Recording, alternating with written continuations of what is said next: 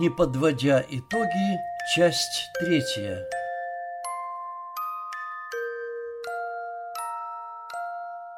Каждый день в одно и то же время я с нетерпением ждал, когда же зазвучат позывные моей любимой радиопередачи. Весь мир для меня просто переставал существовать. Теперь он был в этой радиотарелке, которая висела в углу комнаты, прямо как икона. И вот, наконец, наступало это время, и звучали эти долгожданные позывные.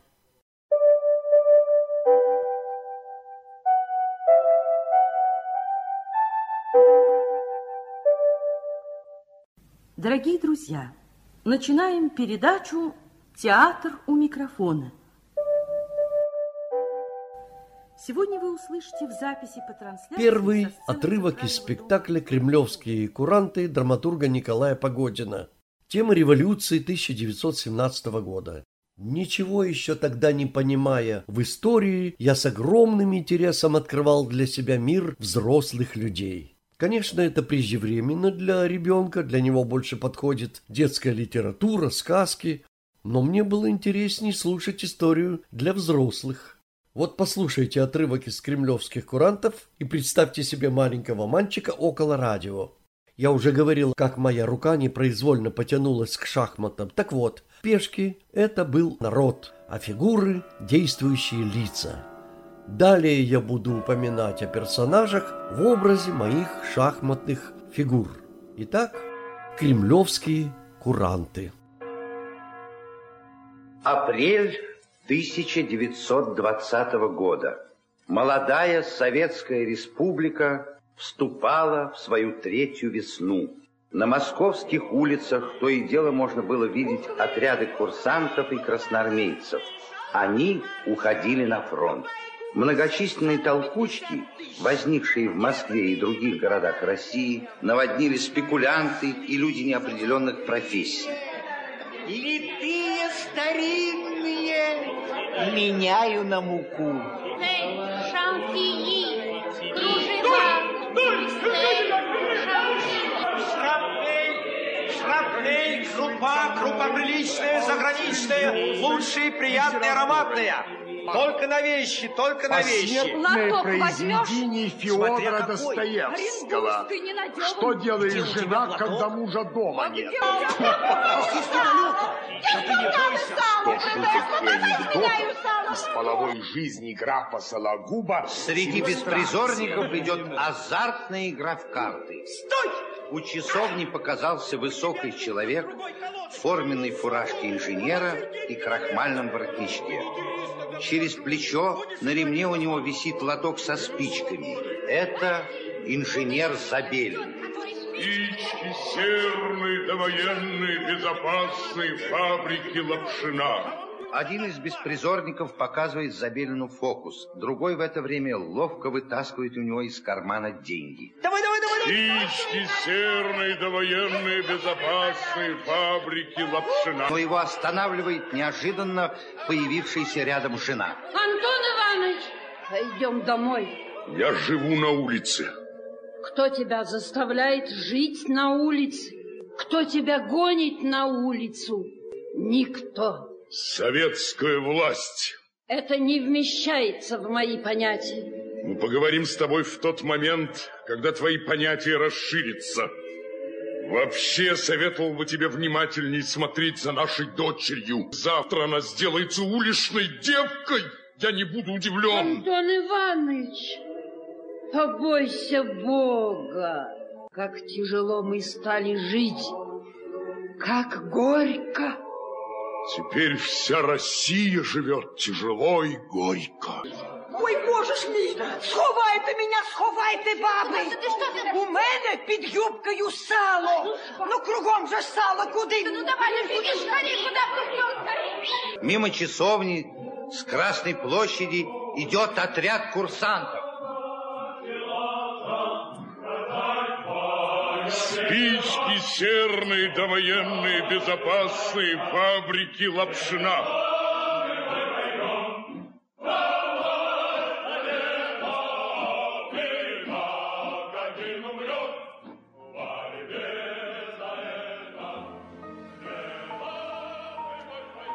Здесь я должен сделать вынужденную остановку. Я хотел сказать об этом позже, но не могу сдержаться. Речь идет о сценической речи. Вы только послушайте, как красиво, как четко, как выразительно разговаривают артисты. Любой иностранец, сидящий в зрительном зале, может учить русскую речь. Как красиво звучат слова – Каждое слово, каждая буква звучит у них как музыкальная нота. А что мы имеем сейчас? Ну что теперь мы слышим со сцены наших театров? Я должен сказать, что мы вообще ничего не слышим. А если и слышим, то мы не понимаем, о чем артисты говорят. И мы мучительно стараемся понять, что говорят артисты со сцены. Как говорится, хоть слуховые аппараты надевай. Невнятная, невразумительная речь – это просто позор. Это самый обыкновенный непрофессионализм. Не владея сценической речью, артист не имеет права выходить на сцену. Возможно, речь артистов прошлого поколения несколько патетична, несколько выспренна, несколько нарочита – но в то время это было нормально.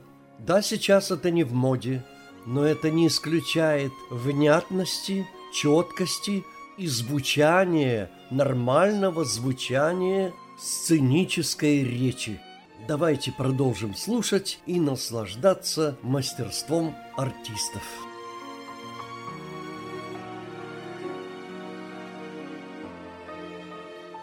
А вот спектакль под названием Третье – патетическое. Ну вот откуда мне было знать, что такое патетическое? Но само слово мне понравилось. В пьесе присутствует образ Ленина, образ Владимира Ильича Ленина. К нему я прислушивался очень внимательно, и в разных пьесах у меня к этому персонажу было разное отношение. Кстати, Ленин у меня был шахматный король, а женщина королева. И вот этот шахматный король ходил то вперед, то назад, то выходил вперед на авансцену, то уходил вглубь сцены. За ним ходила женщина, и во время этого они разговаривали. Так вот, спектакль третье патетическое –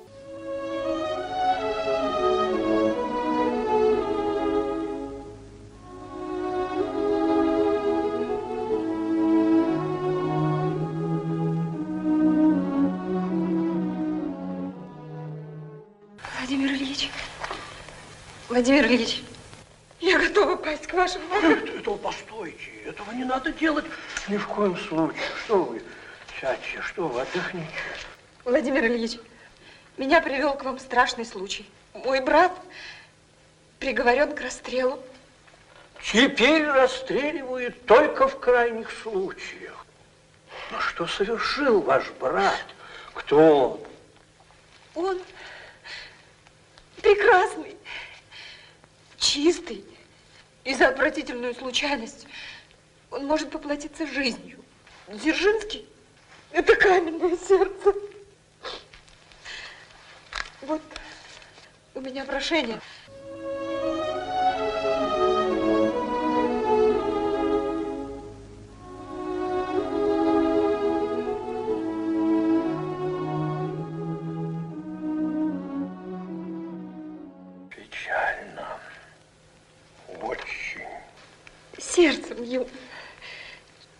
Чистое, пылкое сердце. Мне трудно вас огорчать, но лгать не умею.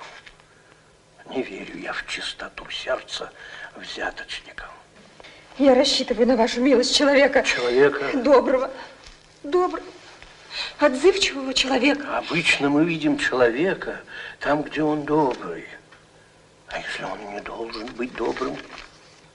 Но ведь бывали же случаи, Владимир Ильич, когда вы лично приостанавливали казни. Да, бывали, бывали. Во времена безумной драки, когда борьба шла не на жизнь, а на смерть. Во времена массового террора бывали. Может быть, я не должна так говорить, Владимир Ильич. Тут любовь. И первая. Он любит.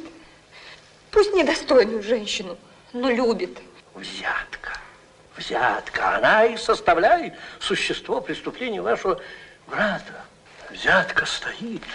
Еще долго будет стоять на пути нашего коммунистического строительства как величайший тормоз, от которого надо избавляться самыми крутыми мерами, ибо взятка, она все, к сожалению, сильнее наших крутых мер. У вас огромное горе. Позвольте все же вам дать совет. Обратитесь в ВЦИК. Могут быть оттенки. После того, что вы сказали, нет, просить нельзя. Вы Ленин. Простите. Нельзя просить, потому что Ленин. И не потому, что нельзя просить, а потому что Ленин. Очевидно, я забываю, что это слово производит какое-то глубокое впечатление. Ленин. Для этой девушки закрыты все пути, потому что Ленин. Она знает, что Ленин не может быть иным, но хочет видеть доброго. Добренький, добренький. Для чего? Для того, чтобы миловать, прощать, прекраснодушничать. Какая тишина. Облака плывут. Поразительная тишина, но невыносимая.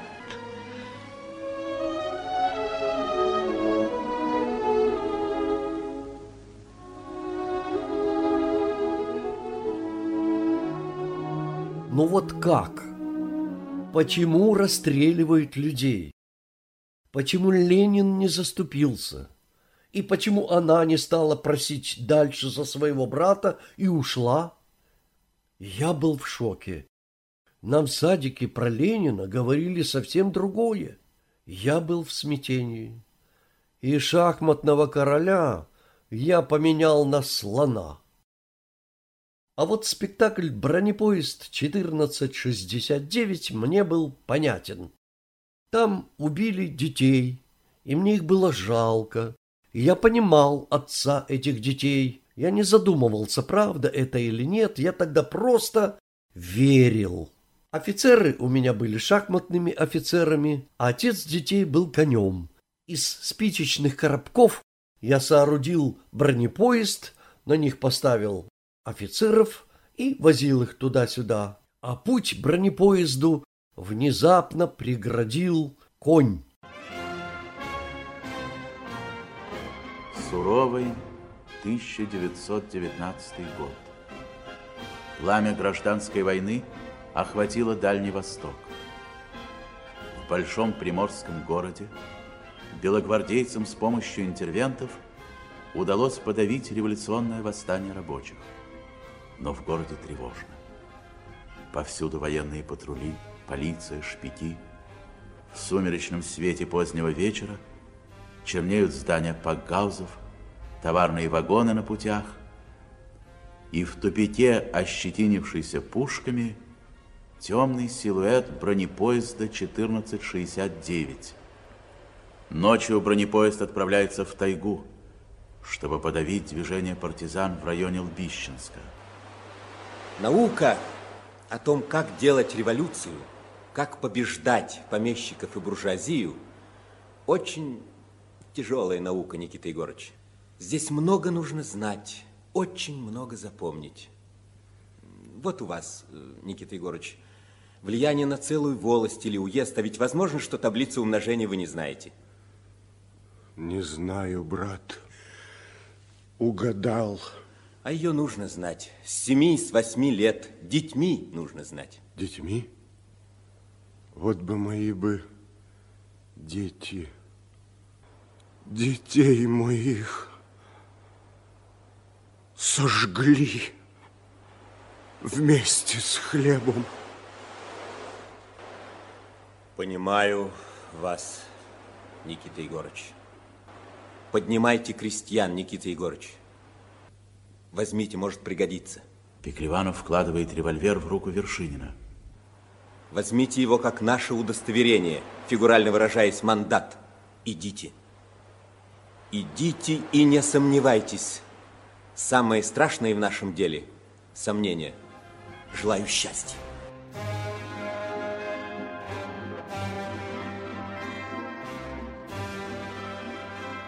В тесной, наглухо закрытой башне бронепоезда почти могильный сумрак. На ящике из-под снарядов, сжимая в руке телефонную трубку, скорчился Незеласов. Кто там? Я приказал тишина. Кто смеет ослушаться? От сейчас первому мужику в лоб и влеплю. Опусти наган. Не твой черед теперь полить прапорщика баб Иван Аристархович. Привел Господь, таки встретились. Опусти наган! Ступай наружу к мужикам. Иди к своим землякам, они тебя встретят. Ступай! Ну! Капитан Низеласов. Жив еще? Готов. Готов. Выкидывай эту падаль, очищай помещение. Никита Егорович, тут солдаты. Солдаты спят, пущай отсыпаются. Солдат свои люди, с ним потом объяснимся, посчитаемся. Эх, братцы, долго ходили по нашей земле, господа офицеры. Загостились. Загостились. Наше! Все наше! Миша! Милый! Веди! С песнями! С гудками! С визгом! С воем!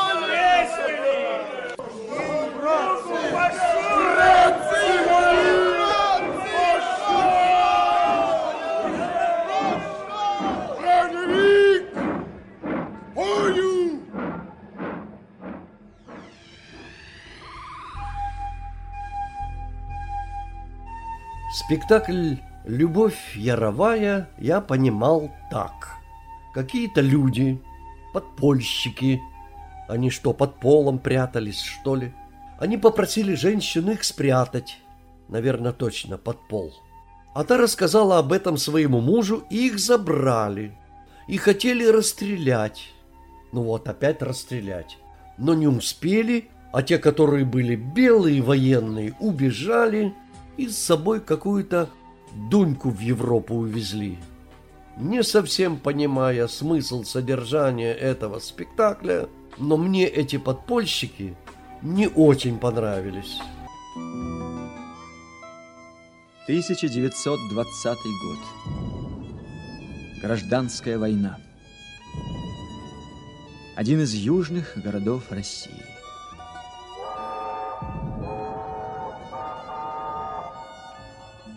Спектакль Малого театра переносит нас в тревожную атмосферу тех дней. В центре сцены легкое строение Жигловского моста. того самого моста, с которым связаны главные события пьесы. В спектакле этот мост как бы символически разделяет между собой два враждующих лагеря, белых и красных. Одновременно мы видим изящную ротонду Приморского парка. Поворот круга, и мы попадаем в открытое поле. Снова поворот круга, и мы уже видим полуразрушенное здание старого особняка. Сейчас здесь ревком, приемная комиссара Кошкина. Самое многолюдное место.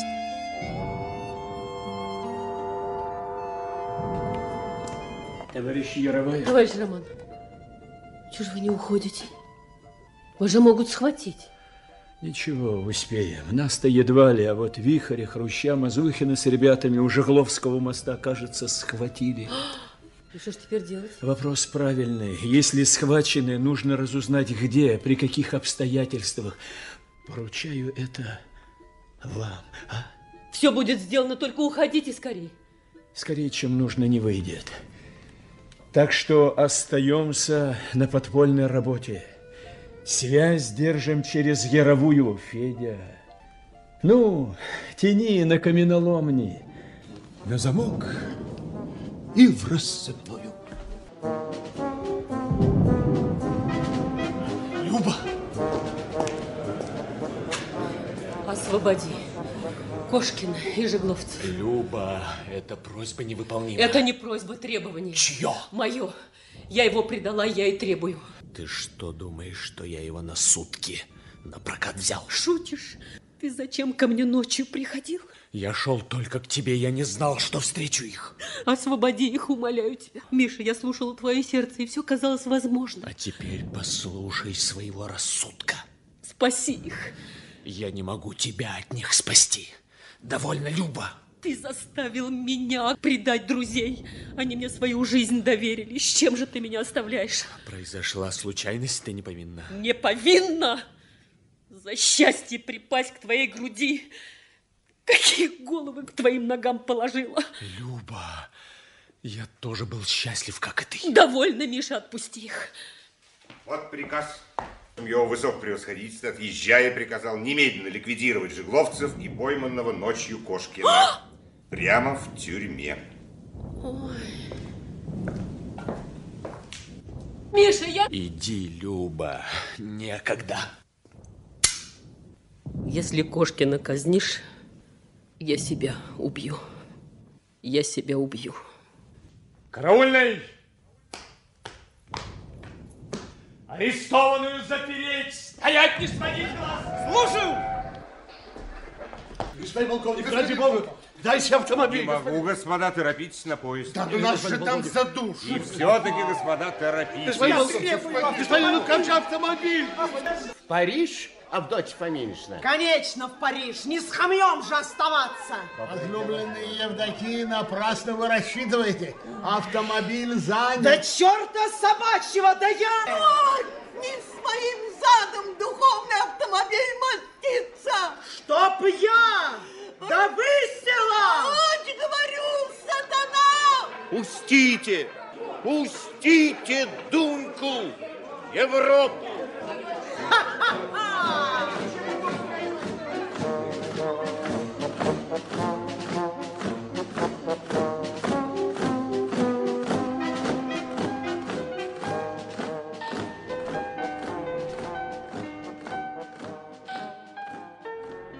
Спектакль «Оптимистическая трагедия».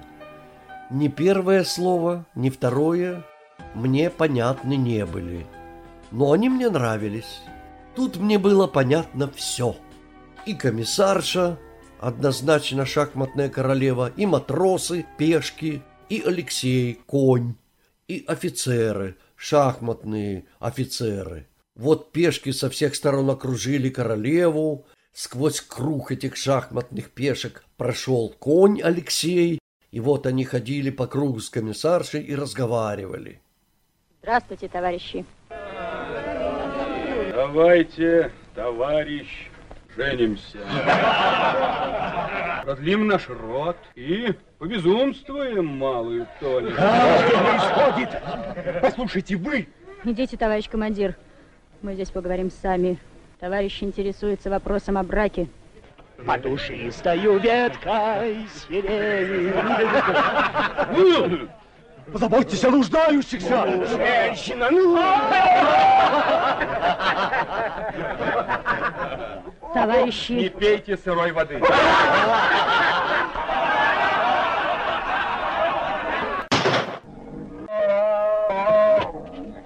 Ну, кто еще хочет попробовать комиссарского тела?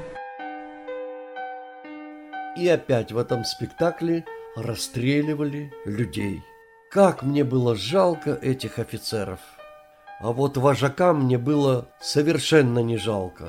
Кстати, симпатии к белому движению у меня тогда еще подсознательно возникли именно после этого спектакля.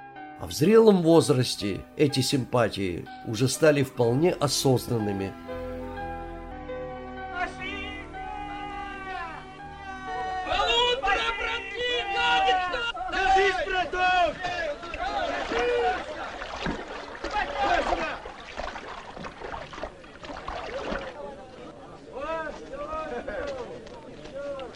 Что за люди? Откуда? Да вот в реке выловили.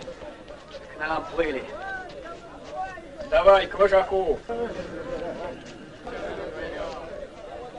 Кто вы? Человек. Скажите, смертный. Я и мой друг. Э, только о себе. Я и мой друг идем из германского плена, из лагеря. Нам нужно домой. Наши документы у ваших людей. Какой чин? Оба офицера. Расход его! Вы в курсе событий, происходящих в России? Как и весь мир. Почему вы так недобро смотрите на нас?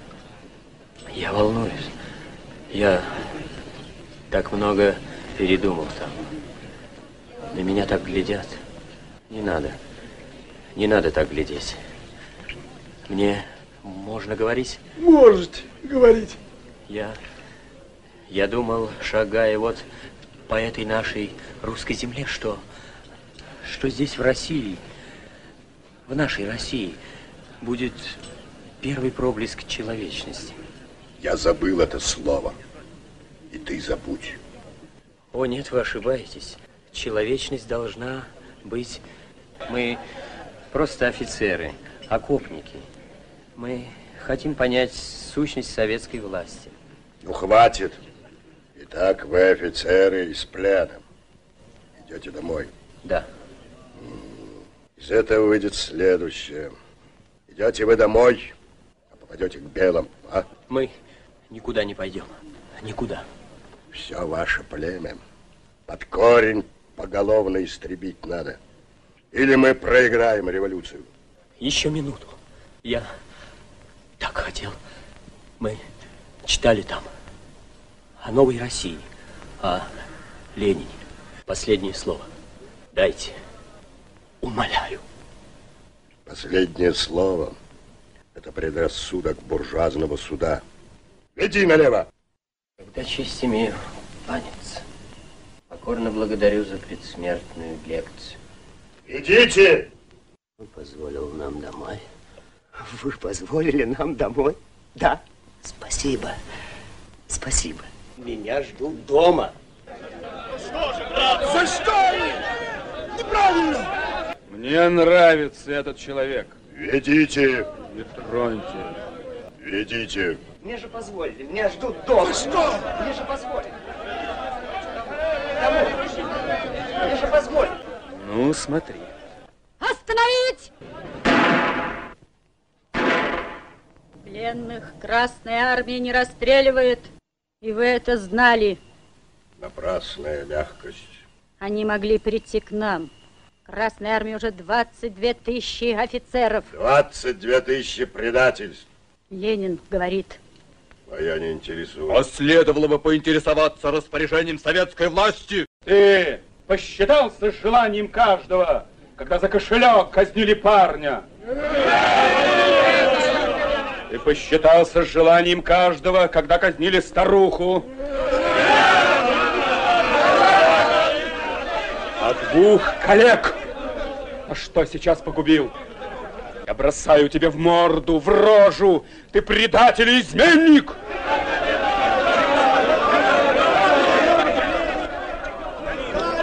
Беспорядок кончить! Вы всего не знаете.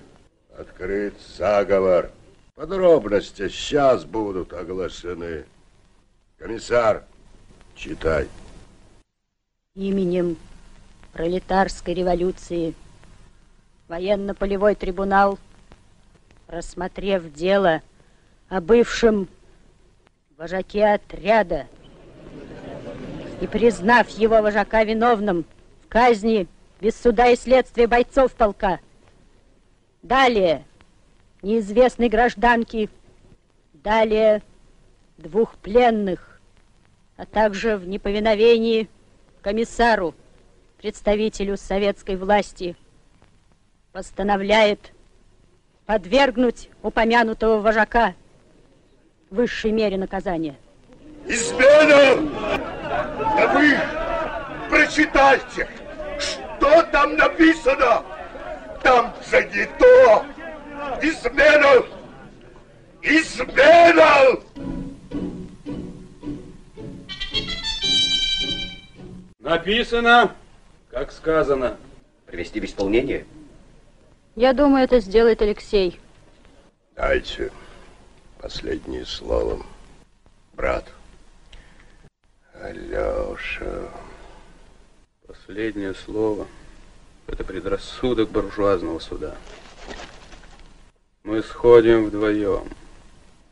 Пошли. Здравствует революция. Брось.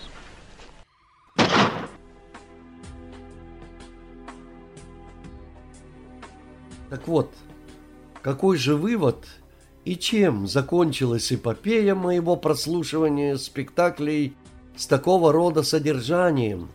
Моим еще зыбким сомнением в справедливости и правильности учения марксизма-ленинизма.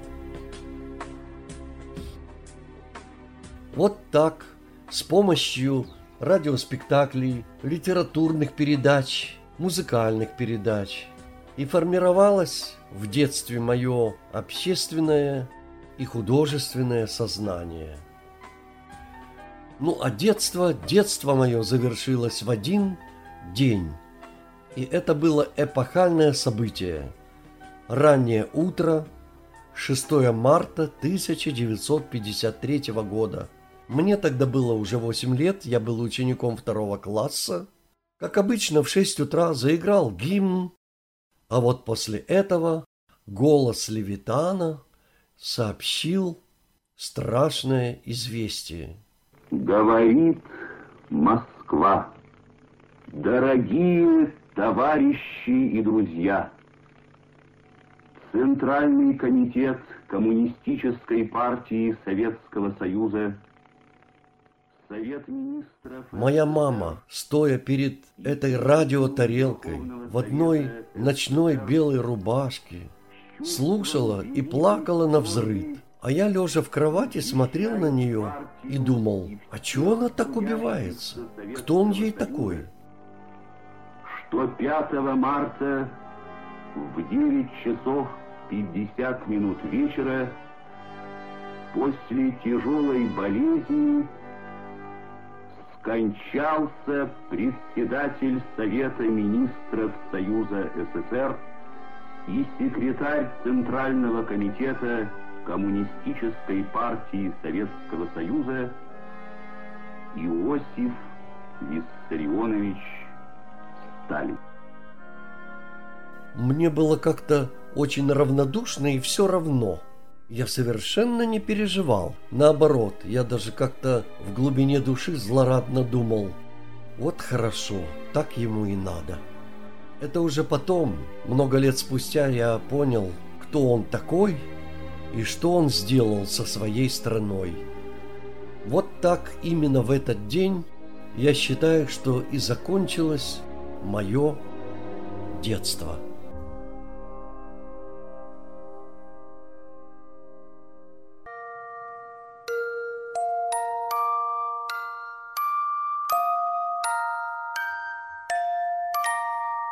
Не подводя итоги, часть четвертая. Я продолжаю знакомить вас с передачей «Театр у микрофона». Детство мое, как я уже говорил, закончилось. Началась моя ранняя юность, но любовь к спектаклям театру микрофона у меня продолжалась. Я все так же доставал шахматы, садился перед радиотарелкой, которая была для меня как икона для верующих людей, и окружающий мир переставал для меня существовать. Была только тарелка, шахматная доска сцена и шахматные фигуры мои артисты. Но теперь меня, мальчика постарше, школьника, интересовали уже другие произведения с более глубоким смыслом и содержанием. В первую очередь это была классика.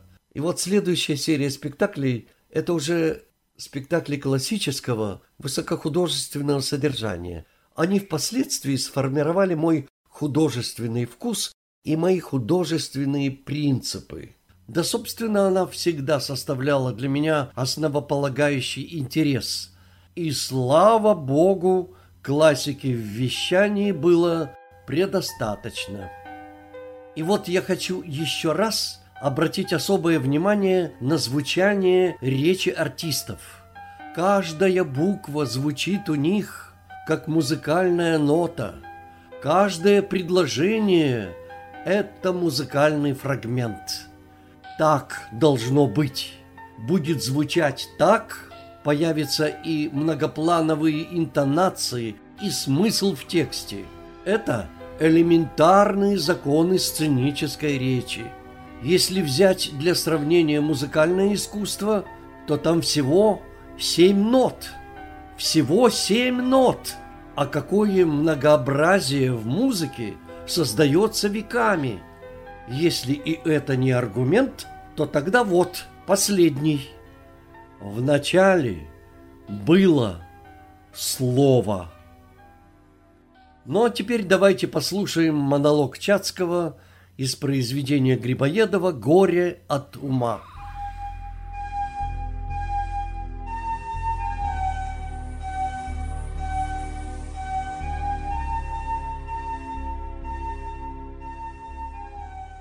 Слепец!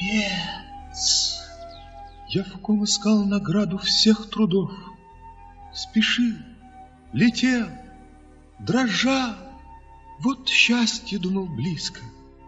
Пред кем я давеча так страстно и так низко был расточитель нежных слов. А вы, о, боже мой, кого себе избрали? — когда подумаю, кого вы предпочли. Зачем меня надеждой завлекли? Зачем мне прямо не сказали, что все прошедшее вы обратили в смех? Что память даже вам постыла тех чувств, в обоих нас движений сердца, тех, которые во мне ни даль не охладило, ни развлечений, ни перемена мест. Сказали бы, что вам внезапный мой приезд, мой вид, мои слова, поступки, все противно. Я с вами тотчас бы сношение пресек, и перед тем, как навсегда расстаться, не стал бы очень добираться, кто этот вам любезный человек из жененных пажей, высокий идеал московских всех мужей. Довольно. С вами я горжусь моим разрывом. А вы, сударь-отец, вы, страстные к чинам, желаю вам дремать в неведенье счастливом. Я сватаньем моим не угрожаю вам, другой найдется, благонравный, низкопоклонник и делец, достоинствами, наконец, он будущему тестю равный. Так, отрезвился я сполна. Мечтанье с глаз долой, и спала пелена. Безумный! Вы меня прославили всем хором! Вы правы!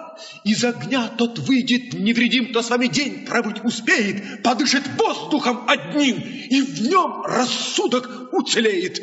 Вон из Москвы. Сюда я больше не ездок.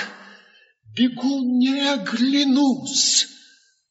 Пойду искать по свету где оскорбленному есть чувству уголок. Карету мне! Карету! Ну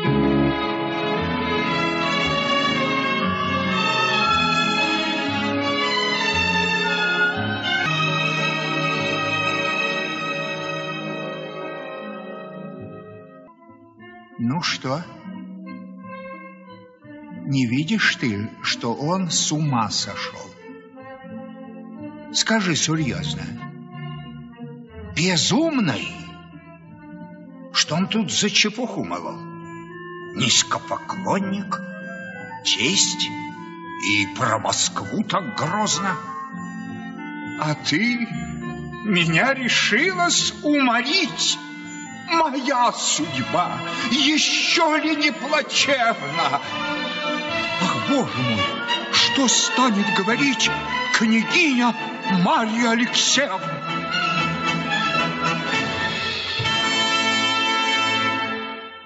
Произведением «Горе от ума» у меня связаны забавные воспоминания. Я первоклассник школы для мальчиков. Мне тогда было 6 лет и 9 месяцев. В 1952 году это еще было раздельное школьное обучение, и я учился два года в мужской школе до объединения школ. Должен сказать, что в моей жизни было много экспериментальных событий, я о них буду вам напоминать. И вот я иду в школу с портфелем, в котором лежит букварь, арифметика, альбом для рисования, пенал, где лежат ручки, карандаши, стиральные резинки. Отдельно мы носили сшитые дома полотняные мешочки с длинным таким шнурком-затяжкой. В этом мешочке мы носили чернильницы с чернилами. Ни авторучек, ни шариковых ручек тогда не было, и писали мы перьевыми ручками. Эх, как же было удобно размахивать этим мешочком чернильницей, если на тебя нападают те, кто постарше и посильней. Это была такая допотопная нунчака. И не каждый мечтал получить ею по голове или быть облитым чернилами. Но вернусь к школьному образованию. Был в первом классе предмет под названием «Правописание». Чтобы научиться писать буквы и цифры правильно и красиво, нам давали домашнее задание. Нужно было одну и ту же букву или цифру писать подряд несколько строчек. И писать так, чтобы они выглядели как близнецы. Тогда только получишь отличную оценку. Ой, не буду скромничать, но с детства я отличался умом и находчивостью. Это теперь вот придумали такое определение, как оптимизация. Я же придумал это в семилетнем возрасте. Так вот, как-то раз, быстро сделав уроки, я, как всегда, устремился к своей любимой иконе радиотарелки, чтобы слушать очередной радиошедевр. Ну, предположим, это было «Горе от ума». Когда же мои уроки проверяла моя старшая сестра, она ничего мне не сказала, но поржала от души. Вечером пришла с работы моя уставшая мама, и сестра ей тут же что-то снаушничала. Мама взяла мою тетрадку, усталость ее мгновенно прошла, а на смену пришло веселье и хохот. Меня это обидело, хотя я не понимал еще, что происходит. Тогда мама показала мне открытую тетрадь по арифметике. Кстати, задание было такое – написать цифру 2 на семи строчках. На моей же странице эти двойки были красивые, огромные, на весь лист. Их было всего три.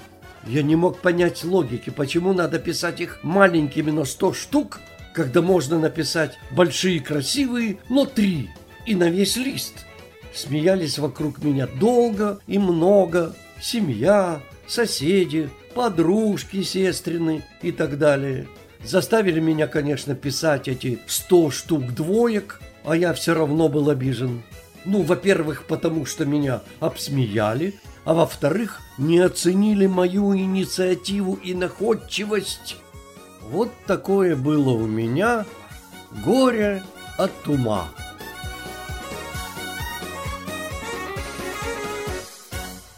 Моя любовь к чтению возникла тогда, когда моя мама, читая мне детскую книгу, скорее всего сказку, останавливалась на самом интересном месте и под каким-то предлогом уходила. Я же оставался с книгой в руках, и мне так хотелось узнать, чем же окончилась данная история. Я мучился и фантазировал, додумывая, что же дальше. Вот так и возникла у меня мощная мотивация быстрее самому научиться читать. И я научился, и довольно рано. В первом классе я читал уже довольно прилично. На нашей улице на углу в полуподвале была библиотека. Я там был постоянным читателем. Книги выдавали на 10 дней, мне хватало и недели. Я брал сразу две книги и читал их по очереди, но одновременно. Сначала одну почитаю, потом другую и наоборот. Позже я даже брал книги на разных языках, на русском и украинском. Читал я так, как только может пьяница уйти в глубокий запой. Обедаю, книга передо мной. Делаю уроки, один глаз в учебнике, другой в книге. Ночью, под одеялом и с фонариком. Что же мне нравилось? Романтика, приключения. Книги Жюль Верна «Сплошные путешествия». Майн Рид «Всадник без головы», «Северные рассказы Джека Лондона», Марк Твен «Приключения Тома Сойера и Геккельбери Фина», Даниэль Дефо «Робинзон», Свифт «Гулливер», Дюма «Мушкетеры», Александр Грин «Алые паруса», Аркадий Гайдар «Тимур и его команда», Артур Конан Дойль. «Записки о Шерлоке Холмсе», это были детективные истории, и когда моя икона Тарелка выдала мне историю собака Баскервилей, я слушал ее во все уши и даже забыл этот спектакль шахматами мизансценировать. Итак, Ватсон, мало-помалу дело выясняется. Очень скоро все станет на свои места.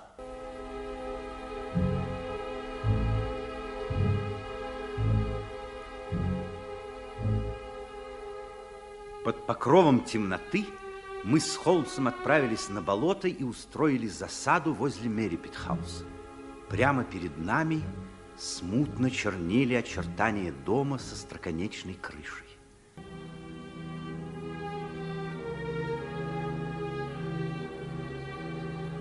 Холмс попросил меня тихонечко подойти к дому, заглянуть в окошко и посмотреть, что там делается. Шторы были подняты, я увидел, что в комнате за столом сидят сэр Генри и Степлтон, пьют вино и курят сигары. Осторожно пробравшись обратно, я рассказал Холмсу все, что видел. Ну, хорошо, будем ждать. Будем ждать уже недолго. Смотрите, Ватсон, туман движется прямо на нас. Это нехорошо. Хуже некуда. Туман – единственное, что может нарушить мои планы. Теперь все. И наш успех, и даже жизнь сэра Генри зависит от того, выйдет ли он, прежде чем туман доползет до тропинки, или нет. Черт, если сэр Генри не появится через четверть часа, тропинку затянет туман. И тогда мы уже не сможем разглядеть собственные руки. Отойдем немного назад, Холмс, там выше. Да, пожалуй, вы правы, Ватсон. Вот сюда, Холмс, сюда. Нет, мы уже слишком далеко зашли. Это рискованно. Что же он медлит? Что же он медлит? Кажется, идет. Идет. Шаги все приближались, и вот из-за тумана выступил тот, кого мы поджидали. Сэр Генри быстро шагал по тропинке. Тише! Смотрите! Вот она!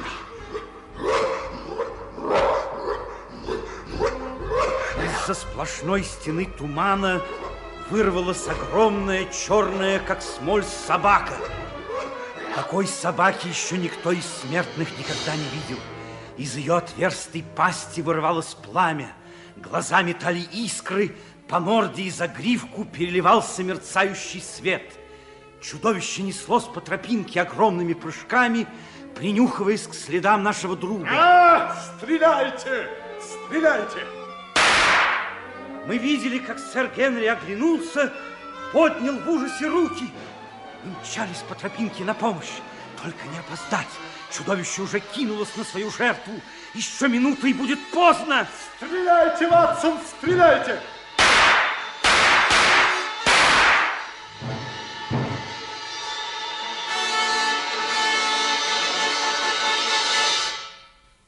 Мы подоспели вовремя. Исполинская собака была мертва.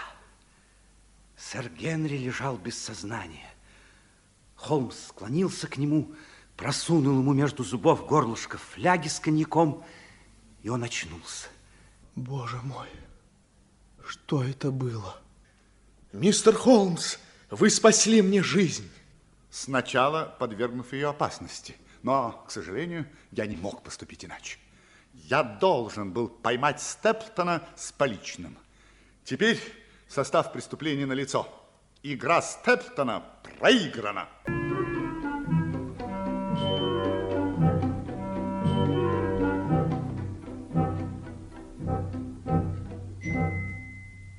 Антон Павлович Чехов пришел в мою жизнь через радиоспектакль «Чайка». Я был уже учеником второго класса, и, естественно, о Чехове я еще ничего не знал. Я не знал, кто это, о чем он пишет. В библиотеке никто из библиотекарей мне о нем ничего не говорил, очевидно считая, что я еще мал. И после того, когда я услышал «Чайку» по радио, я сразу же пошел в библиотеку, взял две книги, два первых тома Чехова. Это были ранние рассказы. Забавные, смешные, порой не совсем мне еще понятные, но чеховский язык меня просто поразил. Спектакль «Чайка» я понял поначалу поверхностно. Надо было хорошо знать то время и тот быт. Откуда мне было это знать? Всего лишь второклассник – и знаменитый монолог про каких-то насекомых и животных я не понял, но слушал, как завороженный. Я начинаю.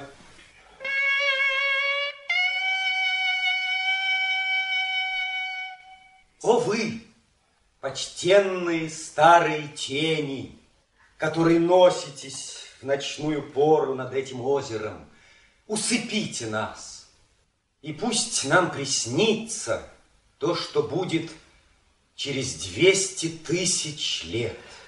Через 200 тысяч лет ничего не будет. А, так вот, пусть нам изобразят. Это ничего. Пусть, пусть, пусть. Мы спим, мы спим.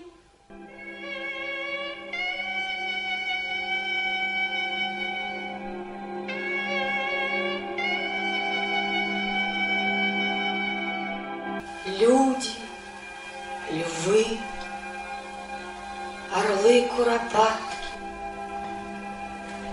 рогатые олени, гуси, пауки, молчаливые рыбы, обитавшие в воде, морские звезды, и те, которых нельзя было видеть глазом.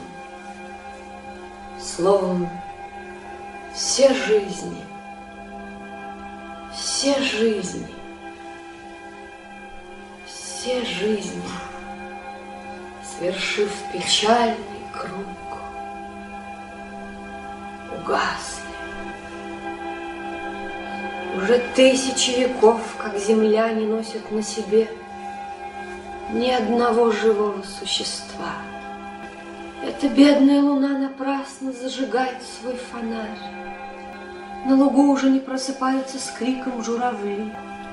Майских жуков не бывает слышно в липовых рощах. Холодно, холодно, холодно. Пусто, пусто, страшно, страшно. Это что-то декадентское? Мама. Я одинок. Раз в сто лет я открываю уста, чтобы говорить, и мой голос звучит в этой пустоте уныло, и никто не слышит. И вы, бледные огни, не слышите меня. Под утро вас рождает гнилое болото, вы блуждаете до зари. Но без мысли, без воли, без трепетания жизни, боясь, чтобы в вас не возникла жизнь, Отец вечной материи – дьявол. Каждое мгновение в вас, как в камнях и в воде, производит обмен атомов. Вы меняетесь непрерывно. Во Вселенной остается постоянным и неизменным один лишь дух. Пленник, брошенный в пустой глубокий колодец, я не знаю, где я и что меня ждет.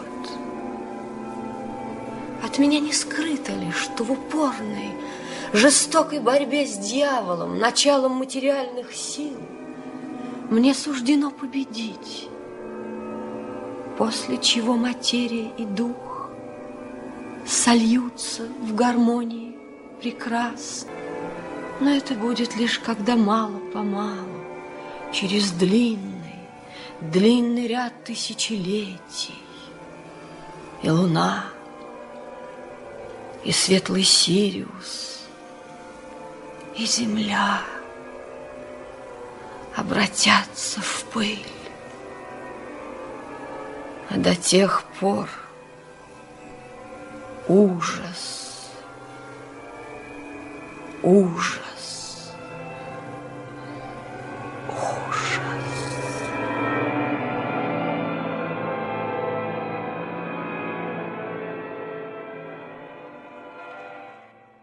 А вот спектакль «Сорочинская ярмарка Гоголя» мне был понятен. Спектакль музыкальный, веселый, забавный, очень смешные персонажи. Еще и с этакой чертовщинкой И я слушал этот спектакль с большим удовольствием. Сорочинская ярмарка! Мені нудно в хаті жить. Ой, вези ж мене із дому, де багацько хрому, грому, де гопцюють всі дівки, де гуляють парубки. Как упоитель, как роскошен летний день в Малороссии. Как томительно жарки те часы, когда полдень блещет в тишине и зное, и голубой, неизмеримый океан, сладострастным куполом нагнувшийся над землею, кажется, заснул, весь потонувший в неге, обнимая и сжимая прекрасную в воздушных объятиях своих. Лениво и бездумно будто гулящие без цели стоят подоблачные дубы. И ослепительные удары солнечных лучей зажигают целые живописные массы листьев, накидывая на другие темную, как ночь тень, по которой только при сильном ветре прыщет золото. Изумруды, топазы, яхонты эфирных насекомых сыплются над пестрыми огородами, осеняемыми статными подсолнечниками. Серые скирды сена и золотые снопы хлеба располагаются в поле и кочуют по его неизмеримости. Нагнувшиеся от тяжести плодов широкие ветви черешин, слив, яблонь, груш, небо, его чистое зеркало река в зеленых гордо поднятых рамах, как полно сладострастия и неги малороссийское лето. Такой роскошью блистал один из дней жаркого августа 1800, 800, да лет 30 будет тому назад, когда дорога верст за десять до местечка Сорочинец кипела народом, поспешавшим на ярмарку. Это было самое начало спектакля, где звучит текст от автора описания места действия. Как же красиво и неповторимо Николай Васильевич Гоголь описал красоту природы. Этот пейзаж стоит прямо перед глазами, и даже чувствуешь дуновение ветерка, запах поля, ну неповторимая красота природы. И опять у меня ассоциация с моими жизненными событиями. С раннего детства, каждое лето, мне доводилось проводить на берегу моря. Мой родной дядя, бывший моряк, вместе с семьей жил в небольшом приморском городке-курорте. И мы, мама, я и сестра, каждый год приезжали к ним и гостили довольно долго. Все дни мы проводили на море. Я мог часами сидеть на берегу в любую погоду и слушать шум волн и крики чаек. Сначала я научился нырять у берега, а потом сам же научился плавать. А вот когда мне как-то в день моего рождения подарили книгу под названием «Боевые корабли», я влюбился в море окончательно и бесповоротно. С этой книгой я не расставался долгие годы. Все читал ее и перечитывал. История флота, начиная с самых примитивных весельных кораблей и до современных того времени линкоров, крейсеров, эсминцев и так далее. Описание морских сражений, устройство самих кораблей – все было в этой книге. Я начал хорошо разбираться в устройстве парусного корабля. Парусный флот мне нравился больше. Мачты, стропы, реи, юты, клотики, кингстоны, кили, шканцы, стенги. Да в этих названиях я плавал как рыба в воде и я решил, что непременно буду моряком. Но теперь я опять забегу по времени немного вперед, чтобы закончить мою морскую историю. Задумываясь о том, как же мне стать моряком прямо сейчас, немедленно, я узнал, что существует такое учебное заведение, которое называется Нахимовское училище. Их было всего два – на Черном море и на Балтийском. Ну, с Черным морем я был хорошо знаком, а с Балтийским нет. Поэтому я выбрал училище на Балтике. Так мне показалось будет мужественней. В тайне от моей семьи я написал письмо, адрес которого подписал так. Город и училище. Ну, прямо как на деревню дедушки. В письме я написал, что всю жизнь мечтаю, ну и так далее и тому подобное. Господи, сколько той жизни было. Ну, написал и забыл. И вот спустя некоторое время в начале лета, я помню, приходит домой мама и подает мне конверт. «Тебе письмо», — говорит, и смотрит на меня с удивлением и некоторой насмешкой. Мое удивление было больше маминого. Я смотрю на первое в моей жизни письмо, адресованное мне лично. Вскрываю конверт. Глаза всего семейства устремляются на напечатанный на бумаге текст. Это ответ на мое письмо в Нахимовское училище, подписанное начальником училища, с ума сойти, вице-адмиралом таким-то.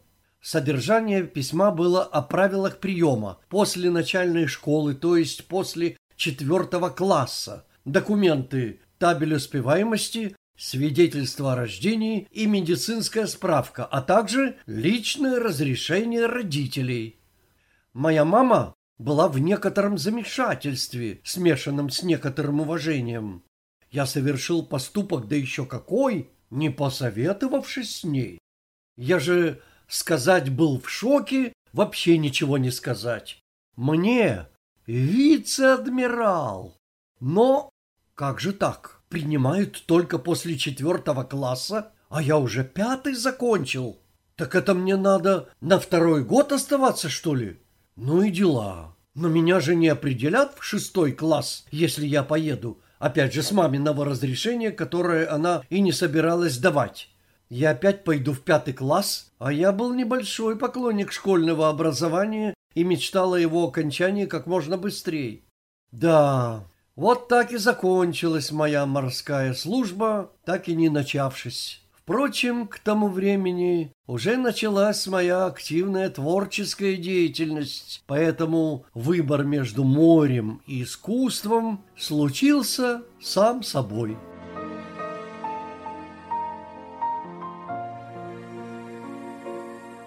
Какие же еще события моей ранней юной юности мне вспоминаются? Ну, эти события связаны прежде всего со школой. После окончания мною второго класса наступила новая эпоха во всесоюзном школьном образовании. Это начало совместного обучения мальчиков и девочек. Я был переведен в школу, где училась моя старшая сестра, и вот 1 сентября я, третий классник, отправился в новую для меня школу. В новом классе я почти никого не знал, разве только двух мальчиков. Когда же мы, мальчики, гурьбой пошли в свой новый класс, то увидели наших одноклассниц, которые все расселись на первых партах. Это были такие маленькие гранд-дамы, такие маленькие Наташи Ростовы, все в белых кружевных передниках, с огромными белыми бантами на головах. Они не обращали на нас никакого внимания, изредка, правда, поглядывая на нас свысока и с презрением. Переминаясь нерешительно с ноги на ногу, мы, мальчики, столпились у дверей класса, не зная, как быть. Но наша учительница быстро навела порядок и рассадила всех одинаково, то есть мальчик-девочка, мальчик-девочка. Некоторое напряжение в классе присутствовало какое-то время. Так во время перемены наши дамы прогуливались по длинному школьному коридору по двое, по трое и по кругу, а мы толпились в углу коридора у дверей в туалет.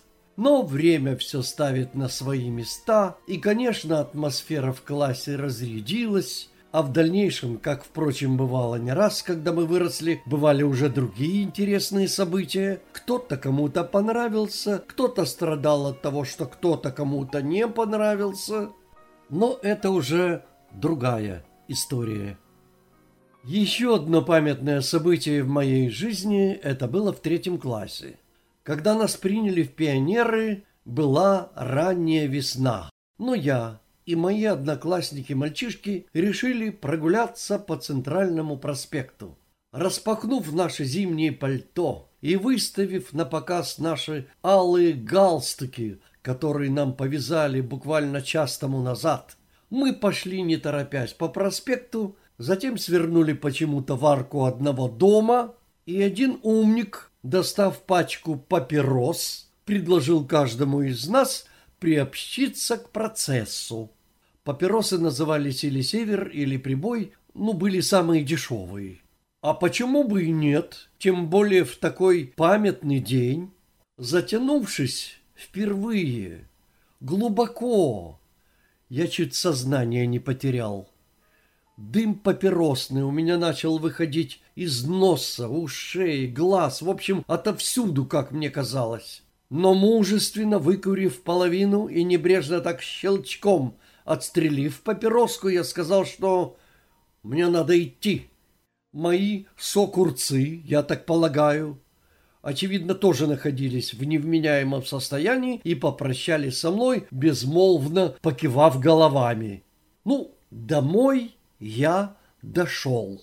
Позвонил в дверь. Мне открыла сестра. Я прошел в комнату, она за мной. Потянув носом, она ехидно так спросила, «Что, накурился?» Я же строго так ответил, «Молчи!» И как был в зимнем пальто, шапке, ботинках и с портфелем рухнул на свою кровать. Комната поплыла, завертелась и я очнулся только тогда, когда меня растормошила мама. Она была очень сердита. Сестра же говорила, он накурился, накурился.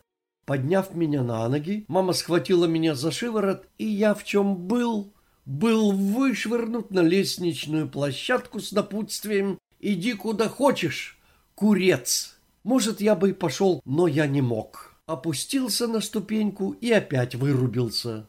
Наверное, недолго у мамы хватило сил терпеть дома мое отсутствие. Материнский инстинкт победил, и она, полуодетая, выбежала меня искать. А искать-то и не надо было. Я же тут, на ступеньке.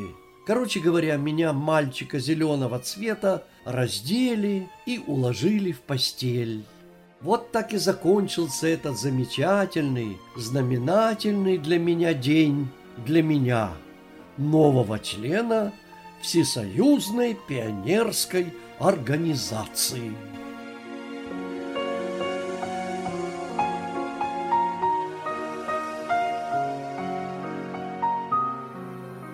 Читал автор Михаил Овсянников. Продолжение следует.